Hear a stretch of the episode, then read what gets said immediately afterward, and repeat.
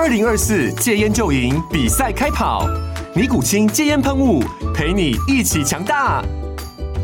戒烟不容易，单靠意志力戒烟的人，时常无法克服戒断症状而失败。尼古清戒烟喷雾将是你的神队友，简单一喷，药品急速释放，立即缓解七大戒断症状，不限场合提高戒烟成功率。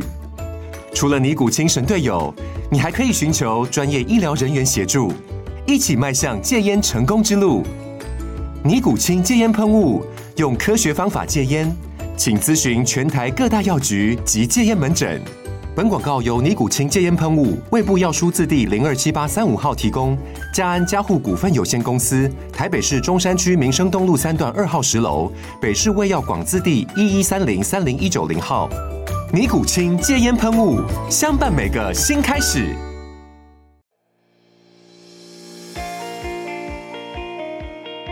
大家好，我是美股航海王，欢迎你们。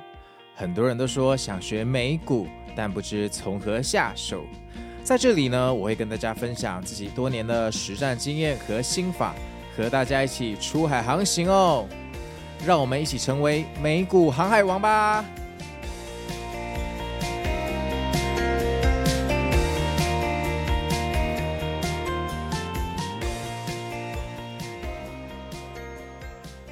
大家好，我是美股航海王啊。那这一集的标题是高风险高报酬，那我们会针对这个主题做深入的探讨。那为什么我会突然做这一集哈？因为我今天去参加了一个活动啊，这个活动是麦格理啊，他们在一零一办的一个讲座，他们跟台湾的证交所合作哈，那在下午办的一个讲座。那请到了来宾是很有名的权证小哥哈，他写过很多书，那跟大家介绍这个权证哈。那我有参加这个活动，我在台下，我坐最后一排啊，我听哈，我觉得还不错。呃，我觉得权证小哥算是把东西讲得很清楚啊，尤其他把这个三大指数哈，像标普、纳斯达克这样的指数啊，放在布林通道里面看啊，呼吁大家呃，这个行情来临之前呢，你要先做好准备，这样抬轿才有你的份嘛。而且这个七月哈，今年的七月，呃，势必会不平静啊，因为 FOMC 跟财报季会在同一个时间到来哈。那这些大波动的事件都可能是你的权证翻倍的机会，这个都非常正确，这跟我的理念很像哦，大道至简啊。因为太多的指标，我个人觉得还是蛮混淆我的视听。我到最后很多时候我只看布林通道哦，因为如果像这阵子这个股票涨翻天了，那个离均线已经非常的遥远了，就像月球跟地表的距离，根本没有参考价值。你哪知道它什么时候哪里有支撑，对不对？所以这个时候看布林通道，我会有一个比较好的概念跟想法。那最后就是太多的指标都没用哈，我个人觉得一个布林通道就是完败天下的武学哈。那这个也反映到为什么我自己每天呃更新的航海日志啊，美股航海日志常常会放布林通道，因为就像我刚刚说的嘛，哈，你上涨的离谱或下跌的离谱的时候，你离均线太远的时候就没东西能看嘛，那还不如看布林通道哦。而且均线这种东西啊，MA 这种东西，你知我知，机构也知啊。那那些量化交易的演算法就更不用说了哈，他们知道的比你还快哈。所以有时候呢，被拿来反操作哈。那支撑全部都变成跌破，那我们散户怎么死的都不知道，所以都参考就好，参考就好哈。但是今天的活动，我这样一听下来，其实有一点点感慨哦，因为现场的听众啊，我觉得平均的年龄不是像我想的那么年轻，就像坐在我前面的有两个银发族，然后左前方跟右前方看起来也都超过五六十岁哦。那为什么我知道他们年纪比较大？第一个就是头发的颜色嘛，第二个是他们也不太会用数位产品，他们做笔记是用传统纸的笔记本在做笔记啊。所以我看了当下，我就觉得有点感慨。怎么说你这个年纪哈，还在这种论坛上面？因为这种年纪，在我的观念里面，应该就是要退休享福。那这个也是为什么我会想要分享观念的原因，因为我认为我们在二十岁开始做投资的时候。我们的目标应该是五十岁之后，投资就已经帮我们打理好很多很多下半辈子的生活，而不是五六十岁的时候还在烦恼要投资什么东西。因为你到五六十岁的时候，你可能小孩有好几个，你的支出变多，身体可能变不好，常常要跑医院的状况下，你很难再去做一些呃比较有爆发性的投资，因为你风险承受能力会变差嘛。而且这个时候，如果你失职了，你也很难再回到职场上。那我看了很感慨，我只是觉得说，我身边的朋友，我不希望他们发生这种事情。我希望大家都是三四十岁的时候就把投资打理好。那不一定要赚很多钱，打理好的意思是说，呃，找到一个适合你价值观跟个性的模式，你的投资上了一个轨道，养成一个良好的习惯，然后接下来就是稳定的去赚钱，这样子。那我原来来这个活动的时候，我是预期看到很多大学生或社会新鲜人啦，因为毕竟今天的。今天的主题是呃投资呃投资那个美股的权证不用开复委托，也不用去海外券商嘛。那权证是属于类似选择权的东西啊，它风险其实比较高，当然它杠杆的收益也比较大啦。那赚一次就可能翻倍或好几倍哦。然后后来啊，那个当然，权证小哥讲完之后，就有一些证交所的长官上台嘛，那就跟大家呼吁啊，这个投资 ETF 的注意事项啊，配息的 ETF 会有溢价的问题，叫大家要小心它的净值啊，或者是说套利的空间嘛，哈，所以有些人哎看到这个有搞头，就会去跟那个一级的市场认购一大堆，然后隔天来市场到货，让它回归这个净值。所以，如果你买在溢价的最高点，你就会套牢。我心里就在想，当然我自己是听得懂，但是这个已经牵涉到套利的机制行为了。我不认为我台下左邻右舍那些在写笔记的人听得懂这样的观念。好，因为他们年纪都比较大了，在抄笔记的同时，我感觉他们只是想要把握一个赚钱的机会，而不是说真的可以吸收那些东西。当他们在做笔记，在抄那些什么溢价或什么时候，我心里其实。那个时候有一阵心酸，你知道？我就想说，哎，选择权这种东西，其实它是非常非常高风险，当然它的回报也是非常惊人的。像呃，之前有跟大家提过一本书，叫做《投资最重要的事》。那再重复一遍，这本书是霍华·马克斯写的，他在里面有一个章节提到风险哦，然后他讲了一个观念，我到现在印象都还很深刻。他说，我们大家总是认为啊，高风险会有高报酬。所以看到高风险高报酬的东西就义无反顾的投进去，但我们却忘记一件事：如果它真的有高风险，那怎么可能有高报酬呢？因为高风险就意味着很多人阵亡嘛。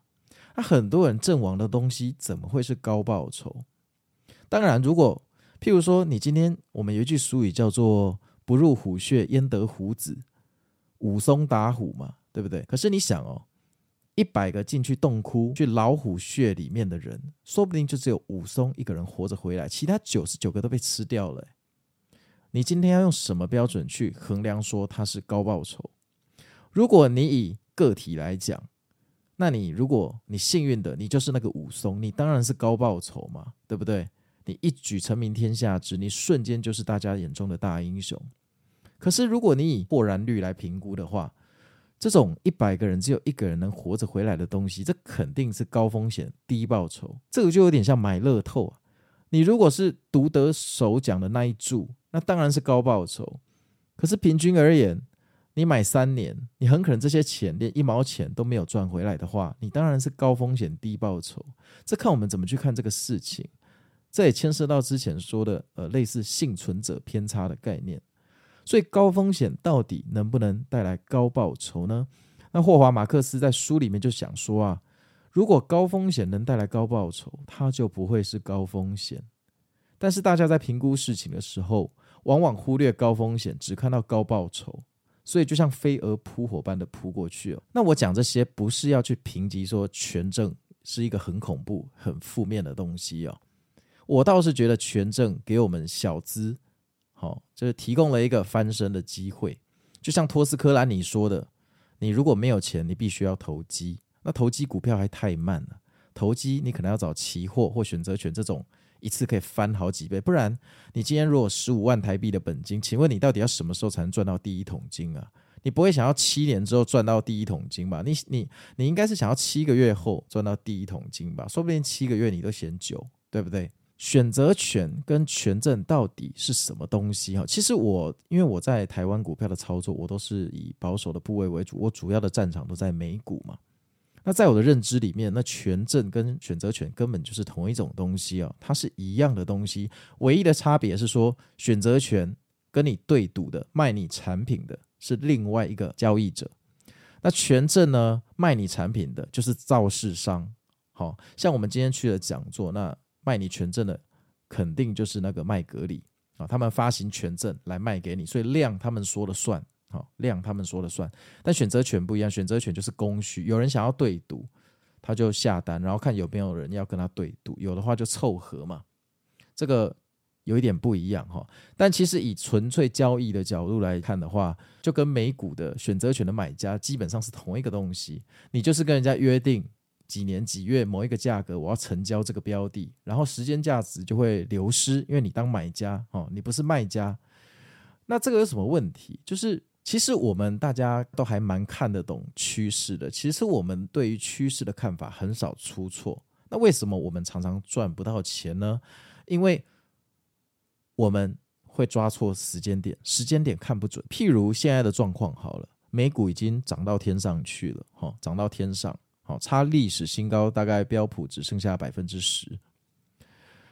那在这种时候，你到底要看多还是看空？说坦白的啦。多空都不是人，对不对？你现在进去套牢几率超高，但是呢，你不进去继续踏空的阴影又挥之不去。你进去做空呢，又怕像上礼拜一样被乱七八糟的轧空。所以其实现在多空都不是人嘛。我相信没有一个人会告诉你说，他觉得现在就是必须这样做。就我自己操作，我也是用一个比较随机。呃，随机的做法去做，我就是某个部位做那个，某个部位做这个，然后让不管任何情况发生，我都不会遭受重大的损害。我也是用这种方式，现在放在这个市场上嘛。你现在不可能 all in 融资吧？啊，如果有的话，就是先祝你好运，因为确实有时候运气也是实力的一部分了哈。好，回到正题哦，就是现在既然多空不是人的状况下，但是我们大家都承认股票一定会回调，你知我知天下知。但是为什么我们仍然多空不是人？因为我们说不准它什么时候会回调，对吧？我自己是支持七月要稍微回调一下。那如果要拉升，七月底这个财报或 FOMC 之后再拉升，我自己心里写的剧本是这样。那这个剧本会随我每天看盘的感觉慢慢去修正，好，慢慢去修正。它是随着时间变动，它不是一个固定的剧本。那我为什么会这样修正我的剧本？因为我也不确定它什么时候回调。相同的，你一定也是觉得会回调，你才不敢追高嘛，你才不敢追涨。但是你可能也跟我一样，说不准什么时候会回调。这个说不准啊，就是关键的所在啊。因为选择权当买家跟你买权证，最重要的是你能不能说准那个时间。我们都知道会回调，那我问你，你敢买放空的选择权，或者是？放空的权证吗？你说好，我敢买。好，我的本金是五十万台币，那我不要玩太大，我拿五万块去玩总可以吧？哈，五万块嘛，哈，不会很痛。那我好，我拿五万块，我去买美股的选择权 put，或者我去买呃美国大盘指数的权证，哈，我看空的权证买下去，然后呢，好，假设下礼拜五结算，五天之后它没有跌到你的目标价位。好，你的选择权的残余价值、时间价值都没了，这个时候你要怎么办？你的资金五十万扣掉五万剩四十五万，你可能觉得 OK，呃，我大部分的资金哦还有很多，我再试一次吧，再投五万。好，假设你的运气很差，连续输了三次，这个时候你的本金只剩三十五万，这个时候你可能有一点害怕了，因为三十五万除以五十万，你的本金已经失去三成了，可能不能再这样玩了。那这个时候，请问你要怎么办呢？好，你说你要反手做多，因为你看错了，三次 put 都失败啊。好，那我要反手做多，我买看涨的权证跟呃，或者我去买选择权的 call，结果好死不死，你买的那一周开始反弹，诶，你一开始觉得诶反弹的太棒了，好，周一到周三哇，我的已经翻倍了，太棒，结果周四周五突然给你暴跌，多空双杀，那你怎么办？我我只是要表达哦。猜时间是世界上最难的事情，因为你在猜这个时间的时候啊，就代表你站在时间的对面，他不是你的同伴诶，他是你的对手。为什么那些大型的机构啊，那些基金机构啊，他们为什么都要做卖家不做买家？因为他们知道这个看似高风险高报酬的玩具啊，其实是高风险低报酬。与其去跟时间对赌，他们宁可站在时间的旁边去卖选择权。他们就是专门赚时间的价差就好了。然后他们有各式各样的避险方法，可以让他们在当卖家的时候受的超额损失被抵消掉。好，那散户怎么可能有这种专业的避险的技能呢？所以我们变成说啊，散户哦就进去玩。call 跟 put 或者权证，这都没有问题。但是如果你只做这个的话，我觉得会非常的危险。而且，好吧，你做这个，你从十五万真的不小心赚到一百万，赚了七倍。接下来呢？接下来你要怎么赚？你一百万用这样的方式赚到一千万吗？这个时候你敢把一千万全部都投进去吗？那万一错一两次，一千万不就一个晚上就没了吗？所以就是说，这个习惯，这个做法，它不一定能。持续的让你的资金无限的去膨胀，因为当你资金越多的时候，你更加考虑的其实是保护，而不是翻倍。你你迟早要回去买股票，你迟早要回去买债券。如果你还不需要买股票或呃不需要买债券，那表示你现在投入的钱不够多。但是如果你现在的投资成功，势必有一天你的钱会够多嘛？逻辑是这样嘛？所以如果呃你真的对选择权或权证这种高杠杆的东西有浓厚的兴趣，那我也蛮建议你说好，你可以玩，但是你建议就不要只玩这个啊，你可以把部分的资金拿去买股票正股，就是没有融资、没有杠杆的正股，或者甚至你保守一点啊，反正你权证跟呢选择权是高风险，你另外的资金就拿去哦，把那个标普五百或者是台湾的加权指数的一倍的，我说一倍哦，不是正二哦，一倍的指数就给它买下去，就放着。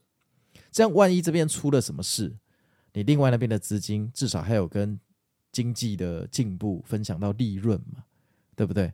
而且你终究还是得学习正股的啊，甚至 ETF 的啊。等到你以后钱变多的时候，你终究会需要。你总不希望说，当你钱变成大富翁的时候，你才来考虑怎么做股票或怎么做 ETF 吧？因为你只能靠权证致富或选择权致富，对不对？所以我认为，如果你对期货、选择权或者权证这样的东西哦，有兴趣，当然都很好。但是我的建议是，不要只做这个东西。虽然它看似高风险高报酬，但实际上它是高风险低报酬。除非你永远都是幸存者偏差的宠儿，或者说你的自制力真的超乎常人的水准，你就是有办法在最痛苦的时候做出反向决定，你就是有办法在需要截肢之前先止血。那你的纪律真的超乎常人，你才有办法玩得起这个游戏。不然，选择权跟权证其实它是非常非常考验你的纪律的哈。有时候它比期货更考验你的纪律，因为它的时间价值真的流失得太快。有时候你常看到一些网友说啊，我今天呢，明天财报我要赌一把。哎，我跟你讲哦，隔天财报他赌对了，可是他期权没有赚钱，你知道为什么吗？因为是末日的。什么叫末日？就是礼拜五结算，他礼拜四进场。有时候就算行情对了，你的时间价值也救不回来。所以他那个，所以这个状况啊，其实千变万化，并不是说你赌对了方向，最后一天履约价格内你就真的会赚钱。没有，没有，没有，这还要看你进场的时间点，还有各式各样的因素。还有有时候盘中拉上去，最后一小时跌下来，你本来赚的变归零，你知道吗？这个东西很深啊，这个机构不是傻瓜，他卖你这些东西。那当然也是要收割一下，他不可能说好东西都卖给我们的。所以呢，呃，我会建议啊，就是如果你没有这么冲，但是你又想要享受一点刺激，然后你又不想要承受选股跟板块轮动的风险，我真心觉得像美股的那些什么，呃，TQQQ 啊或 UPRO 这种东西，有可能是你短期内最好的战友。为什么呢？因为 UPRO 是绑定呃标普五百的三倍 ETF 嘛，那 TQQQ 就是纳斯达克的三倍 ETF 嘛。那首先这两个基本上是永远上涨，好，那虽然它永远上涨，可是你看它二零二二跌成那个样子，好，大家可能也不敢进场。可是它的杠杆 ETF，哦，总比选择权或权证的风险来得小一点。当然，它有杠杆的损耗，对不对？但是它的时间价值流失远小于选择权跟权证啊。然后当然它的杠杆倍率会稍微少一点，但是它其实也很刺激，它的刺激程度完全不输给像特斯拉或 NVDA 这种股票。那如果你还是喜欢呃超过五倍八倍以上的杠杆，那当然你就做做权证跟选择权，这个也不错。但其实选择权这种东西，大多时候是呃怎么说，是大资金是拿来避险用的。其实很少人真的靠这种东西在持续的获利，因为它非常考验纪律哦，它非常考验纪律，而且你要非常的有天分。那拿它来避险就很不错了。为什么呢？因为譬如说你现在有一个部位，好，那你的部位很大，然后到了七月底，这个时候你面临一个难题。好，七月底可能有苹果、微软的财报，然后好死不死，苹果、微软的财报又跟 FOMC 又同一天，那你要怎么办？你要赌吗？那这个时候，如果你买一点看跌的期权，那万一出来的东西哎不好，大盘跳水，你的期权可以赚一些钱，对不对？你可以呃填补一下你的损失，然后你可以等到反弹的时候再把你的正股出掉嘛。那如果万一，它呃，这个财报后就大涨，那你就损失这个期权的这个保证金而已。好，你的损失有限，因为毕竟你不是当卖家嘛，你损失有限。我倒觉得这是一个很好的利用方式，就是它是拿来保护你的资产，而不是拿来你当获利的主力。所以啊，我觉得如果你是拿来呃避险，我完全支持。那如果你是拿来获利，我觉得我建议你最好要配置一些其他的正股的操作方式。好，要配置一些其他正股的操作方式来搭配，这样得失心才不会太重，也不会整天云霄飞车上上下下的。好哦，那这个就是今天的全部内容哦。那去听了一个讲座哦，那介绍了权证。那我发现这个权证啊，其实就是美股的选择权哦。虽然它的本质不太一样，但操作方式是一样哈，就是当买家。那它可以提高你很多的杠杆，可能赚钱会很快，但是注意哦，高风险绝对不是高报酬，因为如果高风险会是高报酬，那它就不会叫做高风险哦。那我建议大家风险还是要摆在获利的前面，这样才会呃活得比较长久哦。